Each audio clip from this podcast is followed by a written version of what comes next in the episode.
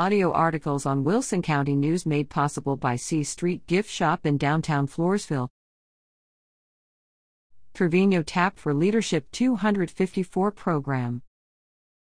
The Texas Association of Counties has selected Wilson County Auditor Brenda Trevino to receive a scholarship and participate in Leadership 254, its leadership development program for county officials.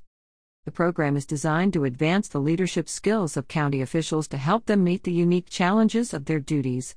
The program challenges and transforms participants into leaders who positively affect their counties and Texas. County officials from across the state, representing every county office, will participate in the 2023 24 Leadership 254 class. They will attend four training modules of two to three days each over the course of 14 months. The first module begins in February. The program's theme is Reflect, Grow, and Transform. Curriculum will challenge participants to grow as leaders through skills assessments, discussion, theory building, self examination, and experiential learning.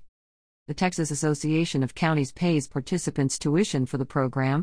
For more information, visit www.county.org/leadership254.